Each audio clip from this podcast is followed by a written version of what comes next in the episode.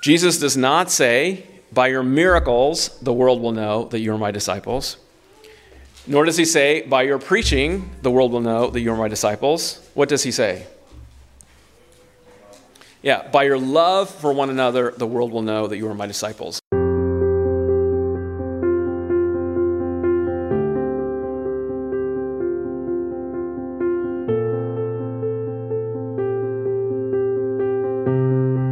It's great to be with everyone here tonight. There's a, a story of a man who was living all alone on a deserted island for years and years. He was stranded there for for a long time, and eventually this man was rescued by a group of others. And when he was rescued, he said, oh, before we leave this island, I want to show you uh, my my hut that I made myself. And so he takes them over to this structure, and he says, see, I built this with my own two hands. And they looked admiringly at the structure. And he says, I want to show you another building. And he takes them over to another building, and he says, see, this is the church building that I made where I've been worshiping all these years. And and uh, and and again, he says, I built this with my own two hands. And then off they see another third building away to the side. And so they ask this man, uh, what's this building over here? And he says, that's the church that I used to go to. And and it's a great picture of how we can be divided and disunified with ourselves sometimes. And the classic story of the American Christian is two cars, a lot of stories of going from church to church to church, and a pretty sad story of disunity. My my opening question for you is, how, how do you respond when you see all of the different religious divisions that are out there? We, we know there's thousands of denominations of all different stripes. How do you how do you feel when you when you see these? And I think all of us probably have some degree of sadness and disappointment and confusion over that.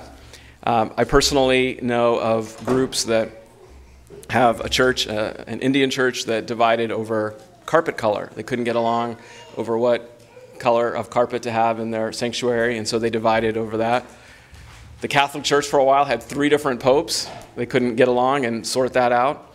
And the, the history of the church is littered with division at all levels. I want to ask today what you personally are doing to establish unity in the church. And what I'd like us to do is look primarily at one passage here. So this is a very well-known passage, but in your Bibles or devices, if you could look at Psalm one thirty-three with me. Psalm one thirty-three is a very short psalm. It's only three verses. I'm going to read all of it. It says, behold how good and pleasant it is for brethren to dwell together in unity. It is like the precious oil upon the head, running down on the beard, the beard of Aaron, running down on the edge of his garments. It is like the dew of Hermon, descending upon the mountain, upon the mountains of Zion. For there the Lord commanded the blessing, life forevermore. Let's pray again. Father, I pray that you would help us to experience this goodness and this pleasant experience of dwelling together in unity. I pray that we would learn from your scriptures about what your heart beats for. And I pray all these things in the name of the one who died for one body, not two. Amen. So let's let's consider for a moment this psalm and some of the context of the psalm. If you look at the superscription of this psalm, it should say a song of ascents of David. And I think most of us know that is original to the Hebrew. This is not added by later publishers. So this is a, a song of ascents, and probably a lot of us know what the song of ascents represents. It's a, a collection of psalms, starts in Psalm one twenty, and it goes through Psalm one thirty-four, that are songs that were sung by Jewish people when they would go to pilgrimage to Jerusalem. And they're called songs of ascent because Jerusalem and especially the temple are up high. So you have to ascend to go to the the temple and to Jerusalem. So it's it's like roughly two thousand five hundred feet in elevation. So it's a little bit of a hike. And and so in terms of, of context, here we know that Jewish people were supposed to go to Jerusalem for three pilgrimages per year. They were supposed to go for Passover, they were supposed to go for Pentecost, and then the Feast of Tabernacles or Booths. Okay, so they have these three aggregating pilgrimages that they were supposed to go to.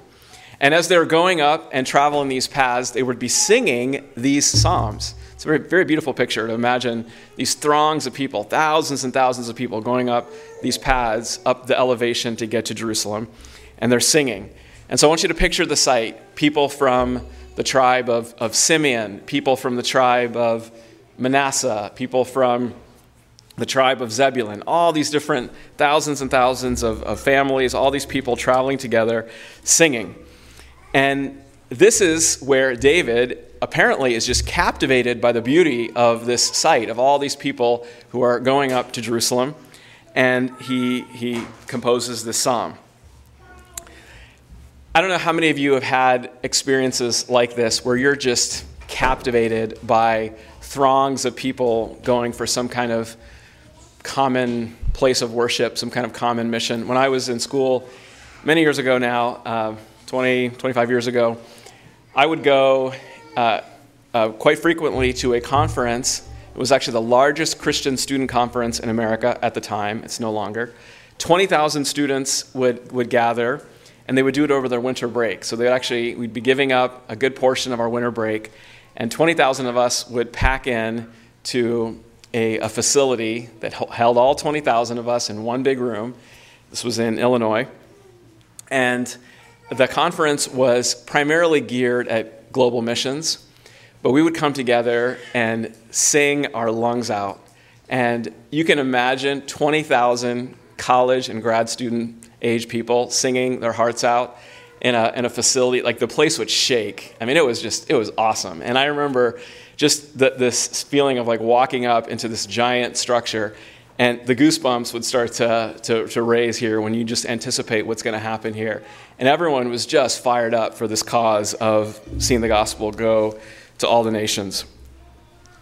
So David, similarly, is, is overpowered by the beauty of this sight. And so the very first word, both in English and in Hebrew, is behold.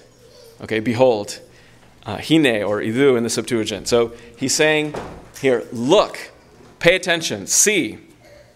This was a, a, a visible sight here where David's like, see this? You see all these people. You see this stream of people going up to Jerusalem. This is beautiful. This is unity.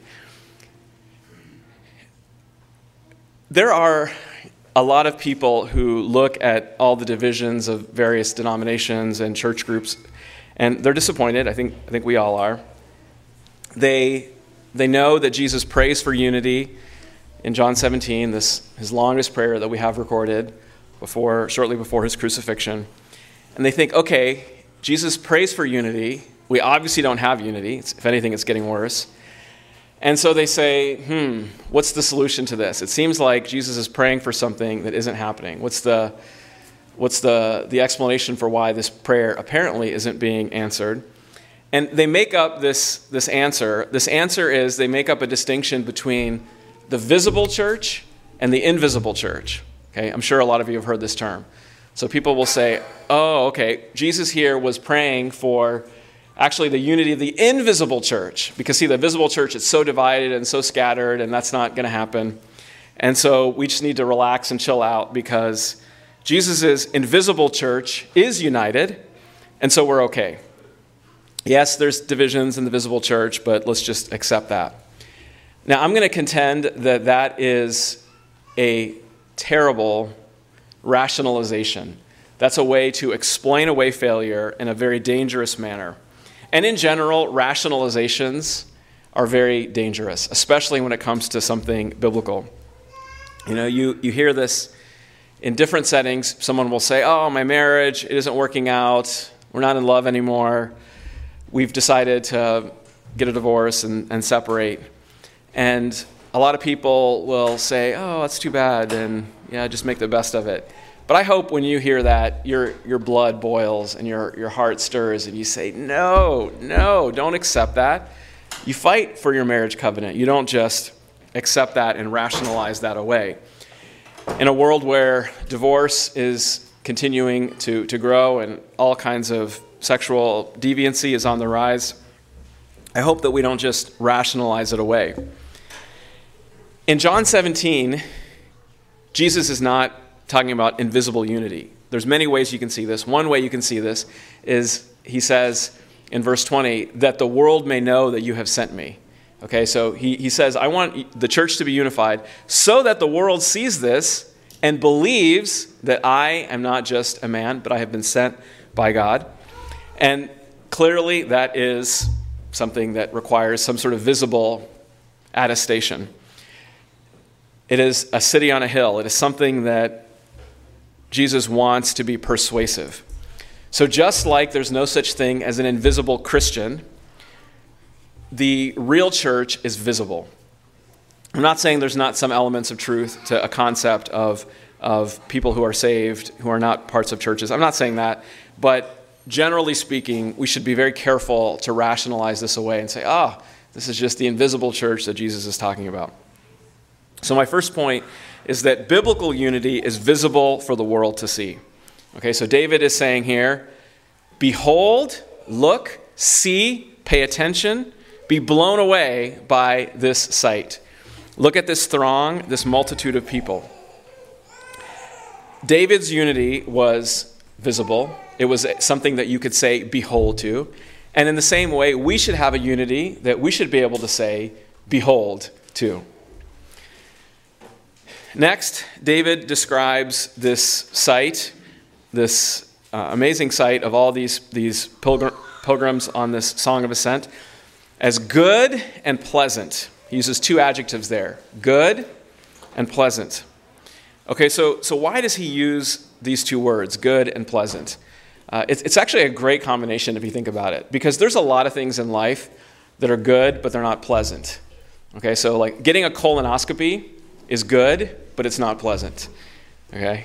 I'm actually, it's kind of sad. Like my doctor told me recently, I'm pushing fifty, and he's like, we got to start talking about you getting a colonoscopy. And I'm like, oh no, I can't believe this. I'm getting old. Um, haven't had it yet, but um, that's not that's not pleasant. I can't imagine that being pleasant. On the other hand, there are things like eating French fries, eating a huge ice cream sundae. That's very pleasant. It's very enjoyable, but it's not necessarily good. It's not necessarily something that is, is going to make you a better human being. Here, with biblical unity, we have the fusion of good and pleasant. Isn't that nice?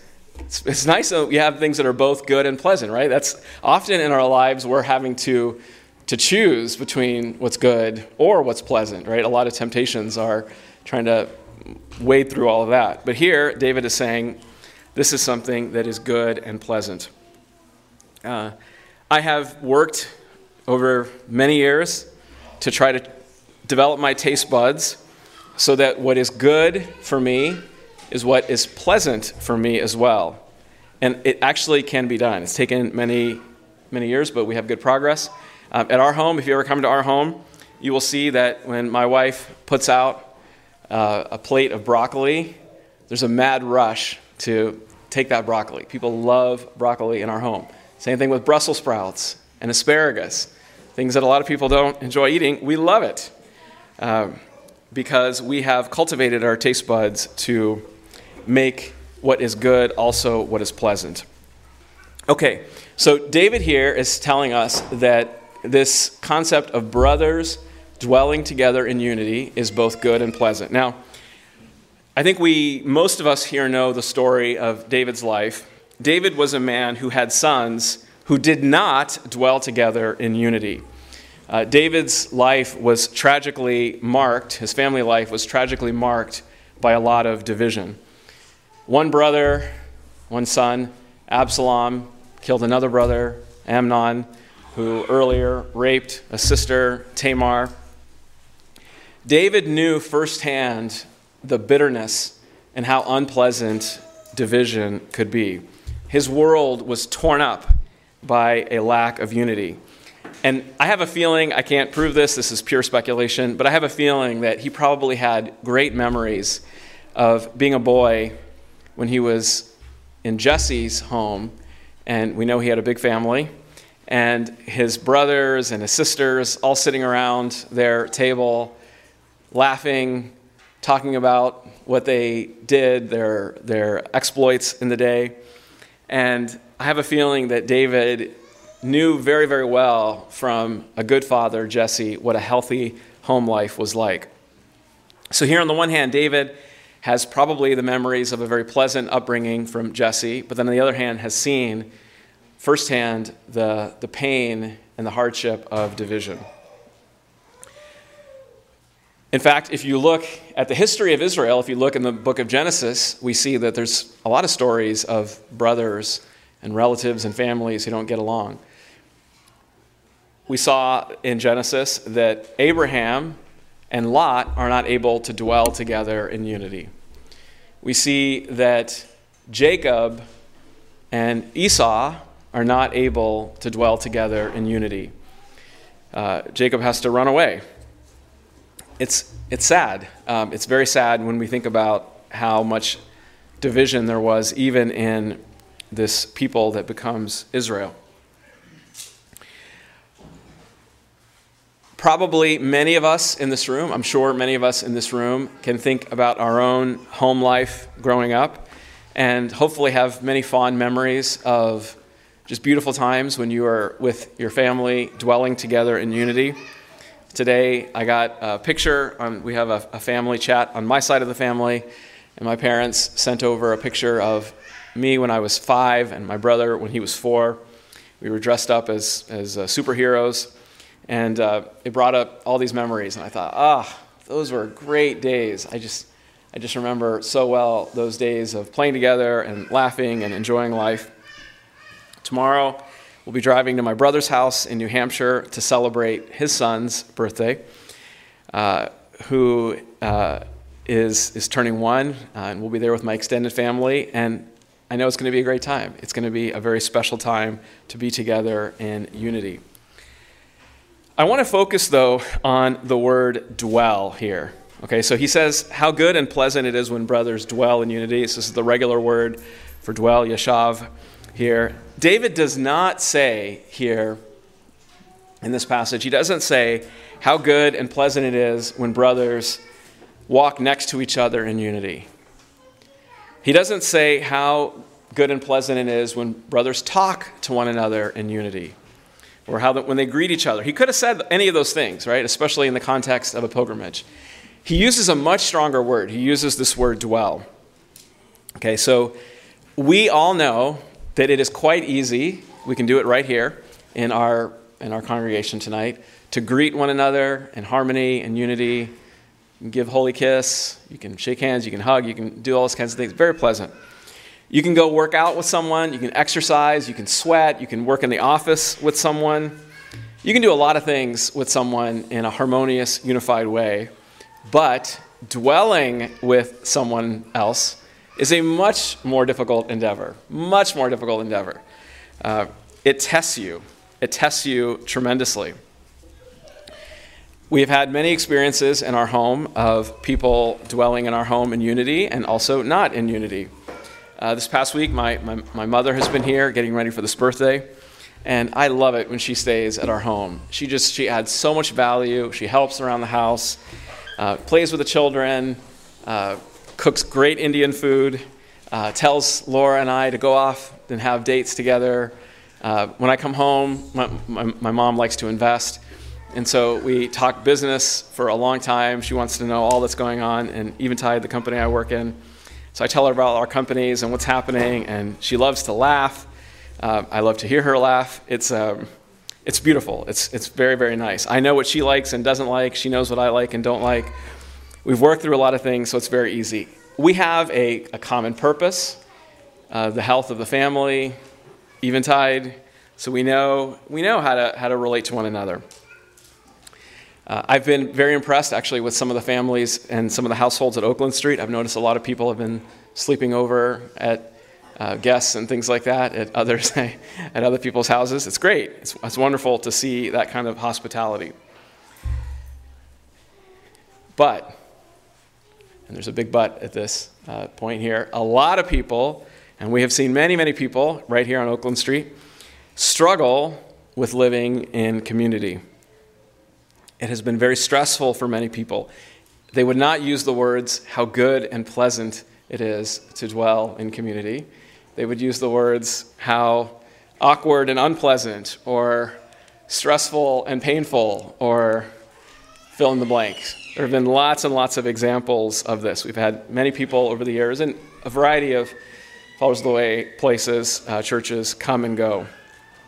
And I think it's safe to say that the difference between success when someone comes and lives in one of our, our settings is if there's unity, it's going to succeed.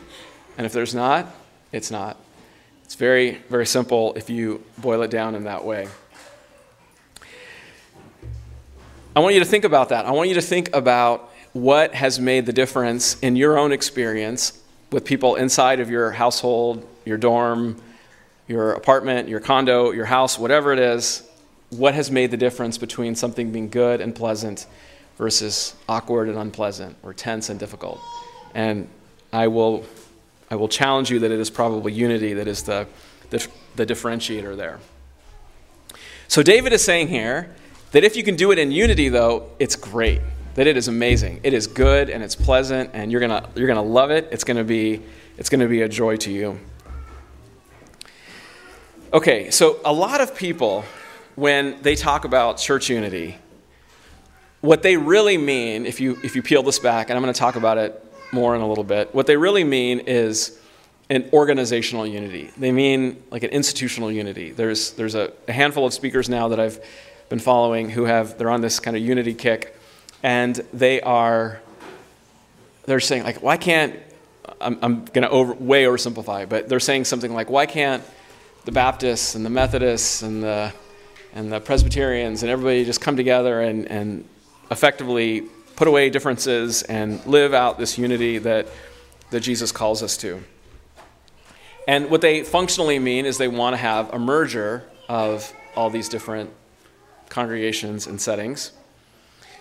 But I'm going to contend that a mere organizational unity is not a biblical unity. It is a component of it, but it's not the totality of what biblical unity is. Because unless unity is relational, unless it is something where you can say, I can dwell together with you, then it's not actually the, the Davidic Psalm one thirty-three unity that the Bible is, is calling forth here. Why is that? Because in your home, the real you comes out. Isn't that true? Like the real you, your your likes, your dislikes come out, how you treat other people, how you spend unstructured time together. Uh, the real you comes out. I guarantee you, you will not know the real side of a person unless you have lived with them. Right? This is this is. Uh, I'm seeing some some some violent shaking of heads here. That's good um, because I think there's been some some. eye-opening experiences that, that we've had here. There are, there are a couple of very common errors when we talk about the subject of unity. The, the Roman Catholic error is saying, okay, yeah, see, we have the Pope, we have this hundreds of years of history, we have this single organization, it all rolls up to our headquarters in the Vatican. See, we have unity. We have unity. Well, then you go visit their churches and you realize that, as one example, the church believes that you're not supposed to use contraception. More than ninety percent of Roman Catholics disagree with that and do use contraception. And you think, hmm, this doesn't really feel like the unity is particularly profound here when the leaders are so disconnected from most of the members. So a mere organizational unity is not sufficient. And then you have more of a Protestant error, which says, let a thousand flowers bloom. Let them bloom, let them blossom, let's scatter seed here and there. It's fine that we have this church over here, and this type of church over here, and this type of church over here, and that type of church over here, and let them all just, just kind of roll with it. Can they meaningfully dwell with each other? Is there anything like a dwelling together across those congregations? No way. But there's still a sense of we can all coexist.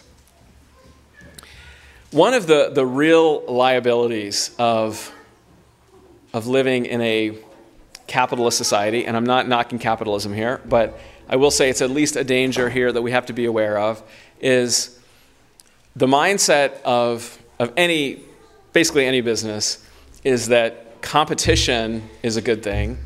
And the way that we kind of show our, our greatness is having lots of entities compete with one with another, and whoever has the best product and the best, best service wins in the end. They gain more market share. And it's all about like fostering competition, right? And so in, in the United States, for good reason, there has been incredible prosperity because of this competitive model. It works ni- very nicely in the business world. Businesses that don't succeed will go bankrupt. Businesses that have, have success and good products will gain market share. But that mindset has also come into how people think about churches. And in subtle ways, I think a lot of people think in the same way. Just like, let there be lots of plumbers, let there be lots of, of I T vendors, let there be lots of this and that. Well, a lot of people can slip into that and say, let there be a bunch of churches and let them all compete one with another. And that's actually a good thing. That's normative. That's healthy. If you have the real mindset of the New Testament, you will understand that the goal is not competition. The goal is unity. The goal is cooperation and a oneness instead of a competition mindset. Okay, so with this, I'm going to now give my next point here, which is biblical unity is theological, practical, relational, and organizational. Okay, so there's four dimensions to biblical unity. Very important. Theological, practical, relational, organizational. Okay, all four. Okay, so this is what's kind of sad. Before I get into this definition, I will say there is division around how to define unity. Okay, sad but true. There is tremendous division around how you define unity. And the problem is, is that if you don't define unity correctly, you get disunity. All right, so this is why it's actually really important for us to spend a little bit of time here thinking about what biblical unity is like. Okay, so four dimensions. I'm going to repeat them again. It's so important. Theological, practical, relational, organizational. Okay, so if you don't get this definition right, like I said, you can probably cause more harm than good. Okay, so so let's walk through each of these. Theological is the first one. So there are a lot of people out here. I think uh, so many people out, out in the world will say, like, see, what we really need to do is we need to find some minimal set of doctrines that we can all agree on, and that will be our rallying cry, and that will be the basis of our unity. Okay, so like a classic example would be the Nicene Creed or the Apostles' Creed. And they'll say, like, see, all these different churches agree on this. Let's just have that be our basis for unity, and we will be content with that. And we don't need, we can... We can kind of let other differences slide. There's a, a very famous line that you hear a lot. In essentials, unity. In non-essentials, liberty. In all things, charity. Have you heard that? In essentials, unity. In non-essentials, liberty. In all things, charity. And okay, there's aspects of truth to that statement, but in general, it's misguided for reasons we'll talk about.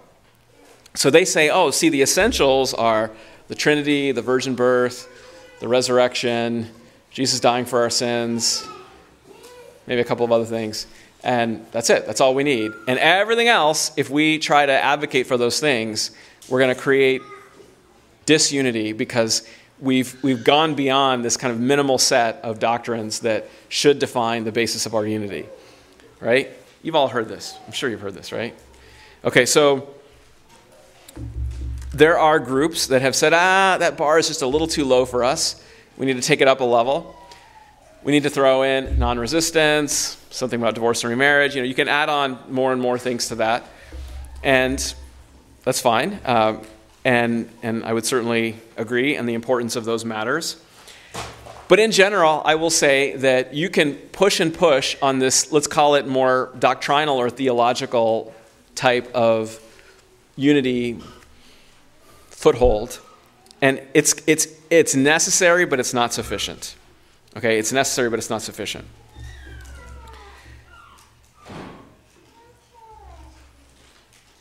One of the things that we would all agree, and I want you all to know this very clearly, that I, I, I don't believe it is possible to have unity with, with those who deny the resurrection, for example. That, that is not a viable path forward. But neither would I say that that is sufficient as a basis of unity. And, and so, as important as those things are, we need to talk about the next level of unity, which is practical. Okay, so I'm going to read to you for some passages straight from the New Testament here that indicate how, for Paul, at least the abstract world of theological truths, which are very important, the incarnation, atonement, all those things, very important, but that's not enough, at least for Paul and the twelve apostles. Okay, so I'll read to you a verse here. If anyone seems to be contentious, we have no such custom, nor do the churches of God. That's First Corinthians eleven sixteen. The context is head covering, which actually doesn't matter for this discussion here. But what he is getting at here is there are certain practices that if you want to even argue about, you're not part of the churches of God. Later on, a different issue set, which I'm not even going to talk about here, First Corinthians fourteen thirty-three, he says, "For God is not the author of confusion, but of peace, as in all the churches of the saints." Notice that phrase, as in all the churches of the saints. And this actually has to deal with how the meeting is supposed to function. It's very, very practical levels of order here. It's not theological. Listen to this one. This is a fascinating one. You, you might not have noticed this one before. This is First Corinthians sixteen. Notice this is a lot of First Corinthians here. Uh, now, concerning the collection for the saints, as I have given orders to the churches of Galatia, so you must do also. On the first day of the week, let each of you lay something aside, storing up as he may prosper, that they be that there be no collections when I come. Okay, so we can read over that very quickly. But did you catch this? He says, he gave orders to the churches of Galatia. Okay, so Galatia is modern-day Turkey. And he's writing to Corinth, which is modern-day Greece. So they're far away from each other, hundreds and hundreds of miles away. And he's saying, I gave the same instructions to the churches in Galatia that I'm giving to you, which is to collect money on the first day of the week and to lay something aside for the purposes of benefaction to the churches. Okay, so Paul here wants there to be such a level of commonality that he's giving details about what day of the week he wants people to be setting aside money, which he wants to be common between the churches in Galatia versus and the churches in, in Corinth. Another one. This is Philippians one twenty-seven. Only let your conduct be worthy of the gospel of Christ, so that whether I come and see you or am absent, I may hear of your affairs, that you may stand fast in one spirit, with one mind, striving together for the faith of the gospel. I love that verse. Okay, so he's saying, whether I'm there or not, I want to hear that you're standing fast in one spirit, with one mind, striving together, fighting together, for the faith of the gospel. Okay, so he's picturing here the Philippians as being like this army, and he wants them to be fighting together for the gospel. So this is a great test. True unity, you could actually, you should actually be evangelizing together in a non-competitive way, right? So if there's actual biblical unity, you're fighting as one man, you're fighting as one person for this common cause, and there's not this letdown or the sense of like, oh, I can't believe he or she went to this church. And like, what happened? What's going to happen to their beliefs about this and that? Like, oh, no, what, what's going on there? And I, I think many of us know what I'm talking about here. When David, who is composing Psalm one thirty-three here, David, we know, was a great warrior. He was an amazing warrior, one of the greatest warriors in the history of Israel. And I think when he sees all these people streaming up the, the the the path to go to Jerusalem, he's thinking, this is my army. This is my army, and I'm going to make them fight as one man for my cause. This is a man who is consumed with the essential nature of unity, because if you are in the military, boy, you better believe you care about unity. Right? There is no way in the world you're going to ever succeed as any kind of military commanding officer if you don't have deep unity in your, in your ranks. Okay, so we talked about theological, we talked about practical, relational. This is, this is all throughout the, the New Testament. I'm actually not going to spend too much time reading passages here, but I'll just, I'll give you a couple here. Uh, in in uh, Philippians four, there's two women, Iodia and Syntyche, that are fighting, and Paul tries to get them basically to be reconciled and work together. Also in Philippians, he says, complete my joy, this is Philippians two, complete my joy by being of the same mind, having the same love, being in full accord and of one mind. He wants them to be humble and serve one another and not be competitive. This is from Peter, First Peter three eight. Finally, all of you have unity of mind, sympathy, brotherly love, tender heart, and a humble mind. Okay, I would make the case that Psalm one thirty-three, brothers dwelling together in unity, is also relational unity. Like people who can actually live together and not bite and devour one another. In fact, the signature of the Christian life is this type of relational unity. Jesus does not say, by your miracles, the world will know that you are my disciples. Nor does he say, by your preaching, the world will know that you are my disciples. What does he say? Yeah, by your love for one another, the world will know that you are my disciples. It's this relational unity that he is striving for. It's all throughout the epistles. Fourth, and finally, the fourth dimension of unity is organizational. Okay, so I said theological, practical, relational, organizational. We see this as well when they have concerns about this question of should the Gentiles be circumcised or not. They have some kind of official gathering in Jerusalem. They have representatives of churches to come together so that they can there can be an organizational unity, so that all the churches can have the same policy about this particular doctrine. They don't just say like, oh, everybody decide what you're going to do here. Yeah, you Corinth, Corinthians, yeah, you go for it your way. You're going to figure it out, and the Spirit's going to guide you. That's going to be beautiful. And you you in, San, uh, in Antioch, oh, the Lord is going to guide you as well. Uh, and we're just going to trust and, and, and believe that the Spirit will lead. Okay, all nice sentiments, but they actually do it much more formally than that. They convey a formal counsel in order to work through this matter. One of the great chapters on unity, Ephesians four, this, this chapter that talks about uh, the, the unity of the Spirit and the bond of peace, an amazing chapter. And Paul gives these four ones, uh, sorry, these seven ones, one Lord, one faith, one baptism, all these, these, these ones that he gives there. And What he what he prescribes in order to get this unity here is the apest uh, organizational structure: apostle, prophet, evangelist, shepherd, teacher. There, right? He he realizes that sentiments and good wishes are important, but you need more than that.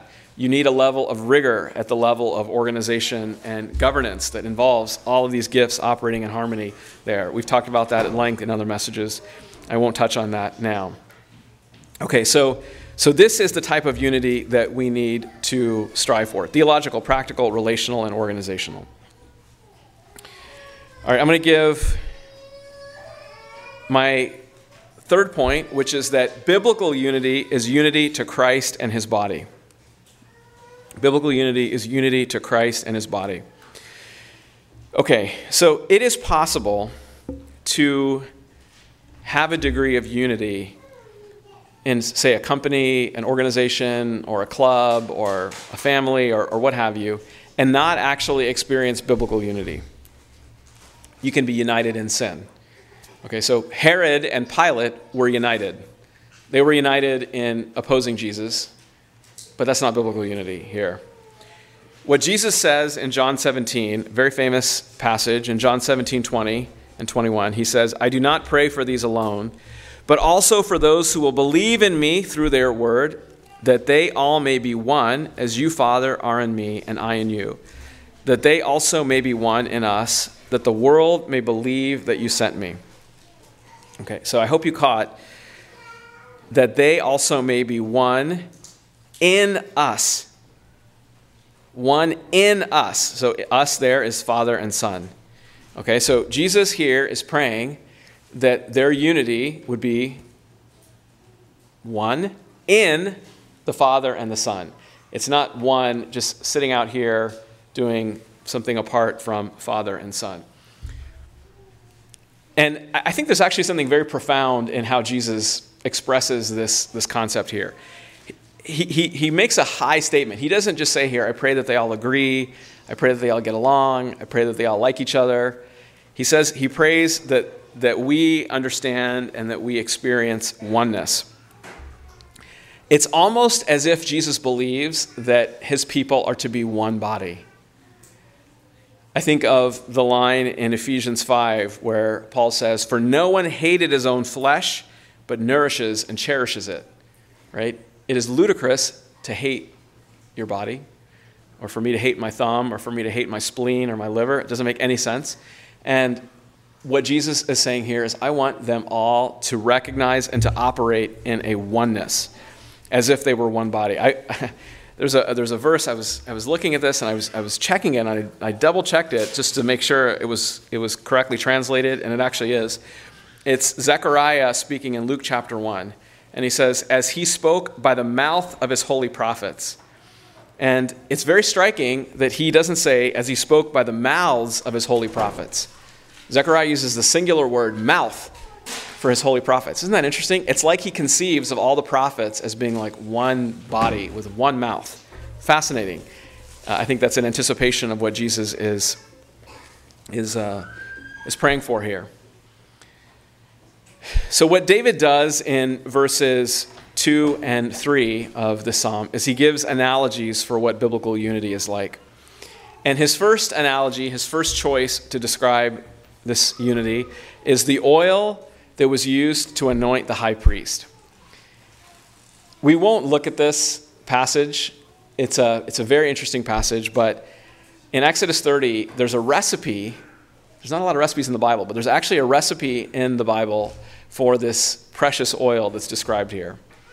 Okay, so this is an oil that has a lot of cinnamon in the oil. Okay, it would have been a lovely oil to smell. I, who doesn't like the smell of cinnamon?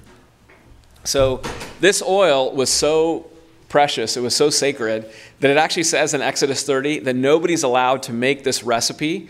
Nobody's allowed to compound this particular formulation of, of oil and spices uh, in their private setting. It's just, it's only supposed to be reserved for the tabernacle. And, and uh it's because it was reserved for the priest. It was a sacred oil. And it communicates this oil of sanctification. It communicates the oil of the holy priesthood. It's very hard for us to understand how precious oil was in that time. We are a society that's awash in oils, and we have like way too much excess here, and so we don't really appreciate how incredibly life-giving and special oil would have been, especially this precious oil. This past week in, in the office that I work in, they ordered all this food, and of course, the food that gets eaten the least is salads. But there was a beautiful salad that was laid out in the in the, in the kitchen area, and I thought, you know what, this is just not going to get eaten. I'm just going to take it home with me. And there was a little bo- bottle of salad dressing next to it, and I, I grabbed the oil, the bottle of salad dressing. It was like an Italian type salad dressing. And I got oil all over my hands. And I was like, oh no, great. Now I got to go wash my hands and soap them up. And if I touch my computer, I'm going to get oil all over it. What a mess. And and then it happened again when I got home. I touched it again. Oh man, I can't believe I got oil on my hands. Like, this is terrible. And and and so again, like, I have the typical sort of modern aversion to oil as being messy and not particularly something special that I at least think about. That's the exact opposite how, how it was regarded in the ancient world. The ancient world, oil was expensive and valuable. I, I challenge you to try to make your own oil. Like, get some olives and see if you can how much olive oil you can get out of collecting your own olives. Not easy. Very, very difficult. What what verse two pictures here is this oil that's poured on the head, and it flows down Aaron's face, it flows down his beard, and then it flows down his garments. And it pictures abundance. The word that came to my mind when I was reading this was the word cascading. I just picture oil just flowing down, and and just this the beautiful scent of the cinnamon filling the room as Aaron or the high priest was being anointed there. Of course, we know that this psalm, as essentially all, if not all, the psalms represent types of the New Testament. Jesus, Christ. Christ means anointed one. And Jesus is the true high priest, the one who is anointed by the Father. And this picture of Jesus being anointed with oil, flowing down his head, flowing down his beard, flowing down his robe, the aroma filling the room, is a beautiful picture for us. And David sees in this picture of abundant blessing on the high priest as being, as being a picture of the unity that they have, as they rally around their king, as they rally around their priest. And of course for us, rallying around Jesus, our king. My fourth and final point is that God will assuredly and abundantly bless biblical unity. Verse three says, talks about, uh, it says, it is like the dew of Hermon. So the it is unity. So unity is like the dew of Hermon, descending upon the mountains of Zion. For there the Lord commanded the blessing, life forevermore.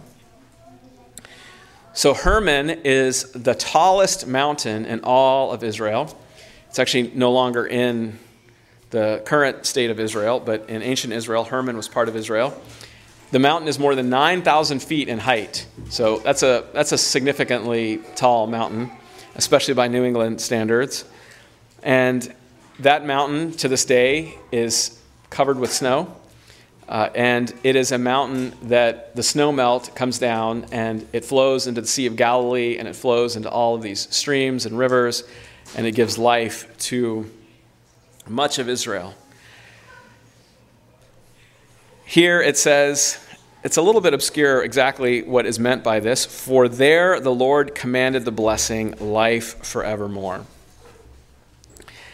What is this talking about? So again, I see a picture of cascading. I see a picture of overflowing. Do you, do you get that sense of this, this heavy dew, this heavy um, uh, flow of water that goes down into the the rivers and the, the streams of Israel? Again, we have, as especially those of us who live in, in cities, we have often the wrong picture of dew. I myself will confess, uh, and especially this time of the year when it, it goes below freezing at night, when I come out in the morning, I look at my car and it's often like covered with all this like ice because the dew has frozen, and I'm like, oh no. I got to get my scraper, and I got to go scrape my car, and I'm like, ah, this dew, ah, dew, dew, dew. Why, why do we have this dew, right? But again, completely wrong perspective, because I'm not thinking along the lines of how people, especially who lived in a dry climate like Israel, would have thought. For them, dew would have been life-giving and essential for their whole agricultural society. So what is this talking about here? So it is saying here that, again, this this this picture of, of unity is something that starts in one place, and it flows, and it, and, it, and it goes forth, and it creates life and beauty and life and flourishing, cascading down throughout Israel. And it's very interesting that it says, for there the Lord commanded the blessing, life forevermore. So where's the there? There is the antecedent, the mountains of Zion. Zion is, of course, Jerusalem, where the temple is. And what what David is saying here is that for, for there in Zion, this place where David rules as king, where the high priest is stationed, where you have this oil of anointing, where you have the dew flowing down from the mountains of, of, of Mount Hermon flowing, he says there God is going to bless God is going to command a blessing, which is life forevermore. Okay, so there's a great verse that I think captures this very, very well. Okay, this is an obscure verse, but it's one that I'd like you to, to look at here. It's going to be the last verse that we look at. So look at Second Corinthians chapter thirteen. Second Corinthians chapter thirteen, verse eleven. This is the New King James that I'm reading from here.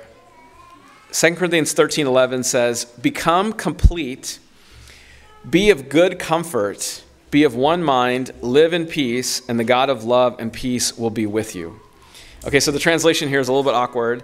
Become complete uh, is uh, is the word katartizo. So this is the word that's used for restoration. So like when they mend their nets, they're they're completing or they're restoring their nets. That's the same word here that's used. Be of good comfort means comfort one another.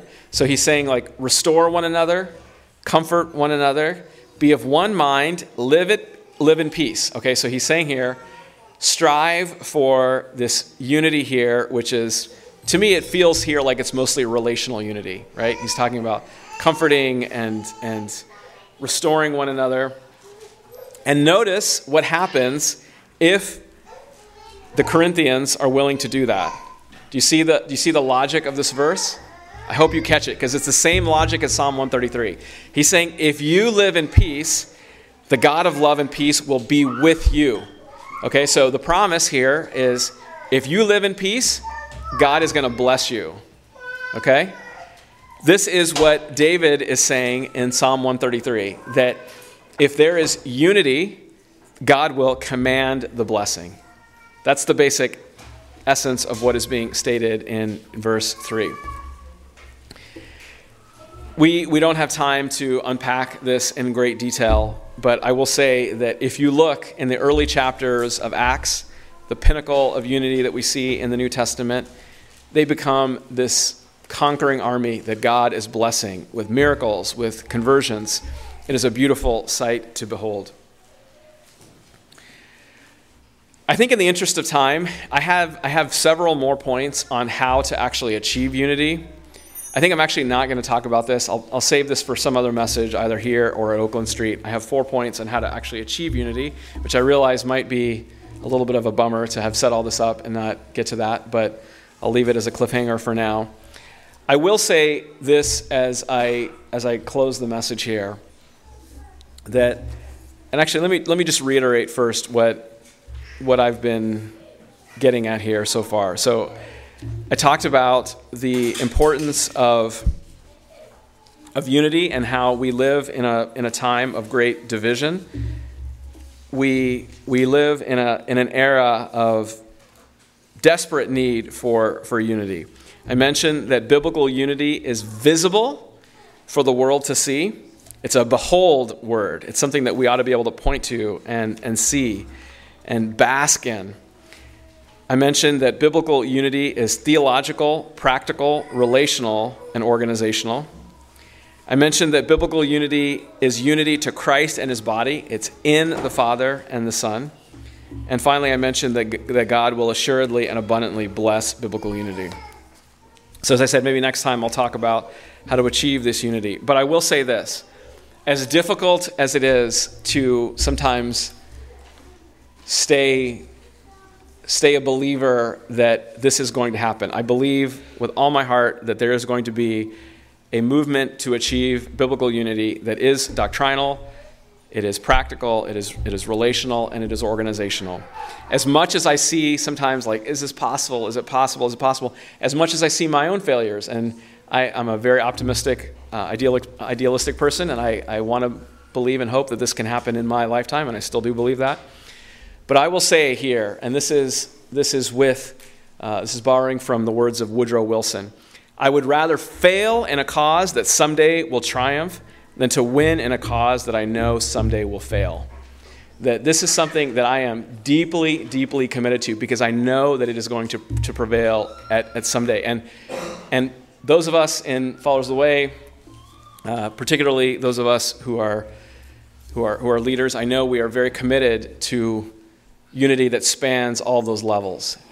We're not going to be fooled by the division of definitions of unity and settle for anything less than the full picture of what God has for unity. There's so much I could say about achieving unity here, and again, I'll have to save that for next time. But again, I will say, I would rather fail at a cause that someday will triumph than to win at a cause that I know someday will fail. Let's close in prayer. Father in heaven, I thank you that you will triumph. That Jesus, you right now are at the right hand of the Father, and that your enemies will become a footstool for your feet. And though there is much at play in the world of, of the flesh, of, of human preeminence, of copying the world, of satanic opposition. The divisions that we have seen and that persist, I know one day will all be vanquished, where we can rally together as one army under our King and our priest. Father, help us to not lose this vision, but to press in to unity at all of these levels.